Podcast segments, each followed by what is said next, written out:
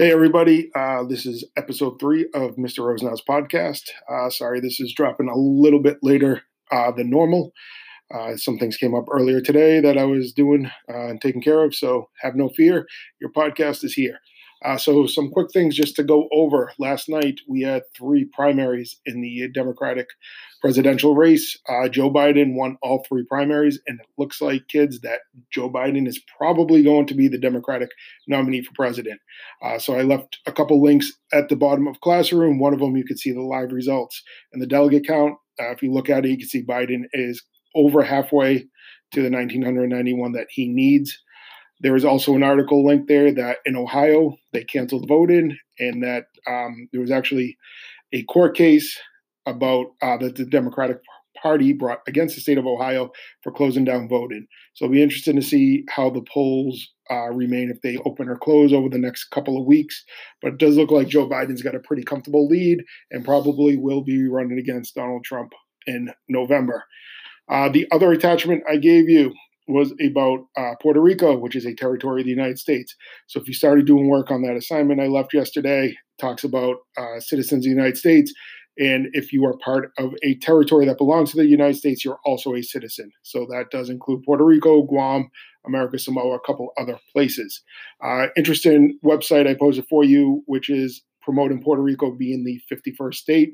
Uh, if you look into this a little bit, you do a YouTube search. Uh, there's some pretty good videos out there um, John Oliver, which I don't know if I should tell you to watch his videos or not, but um, this one is pretty um, edited.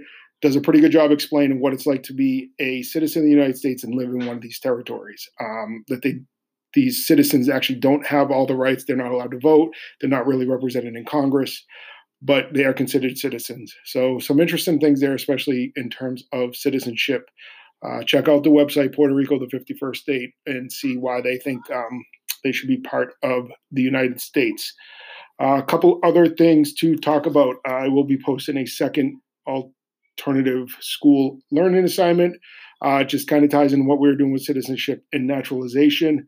Uh, some of you asked about yesterday's assignment, the path to naturalization. If you go on the website I gave you, uh, if you click over on the right hand side, there's a 10 steps to naturalization PDF. There's also a guide to naturalization. Just really sum up the key points. What are the steps? The test you have to take, good behavior, things like that. I don't need you to go through and understand every single piece of it. Um, just try to get a general idea. Uh, so that's it with um, the stuff about the assignments I gave you.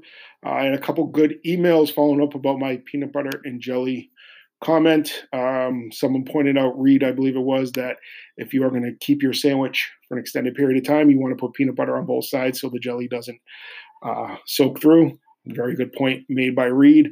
Uh, some of you emailed me pictures of peanut butter and jelly sandwiches, and I was very disappointed in what some of those look like. Again, you need peanut butter on both sides, or as Justin Kiley said, just eat the jar of peanut butter and a loaf of bread. Much respect on that.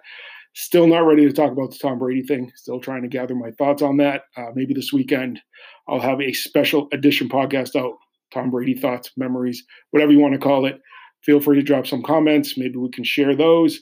And the last thing I'm going to leave you with today is a riddle. Uh, world experience is what we taught last year. We talked about Buddhism. Hopefully, you learned about that in seventh grade. But a riddle that was popular among Buddhist monks goes like this What is the sound of one hand clapping? What is the sound of one hand clapping?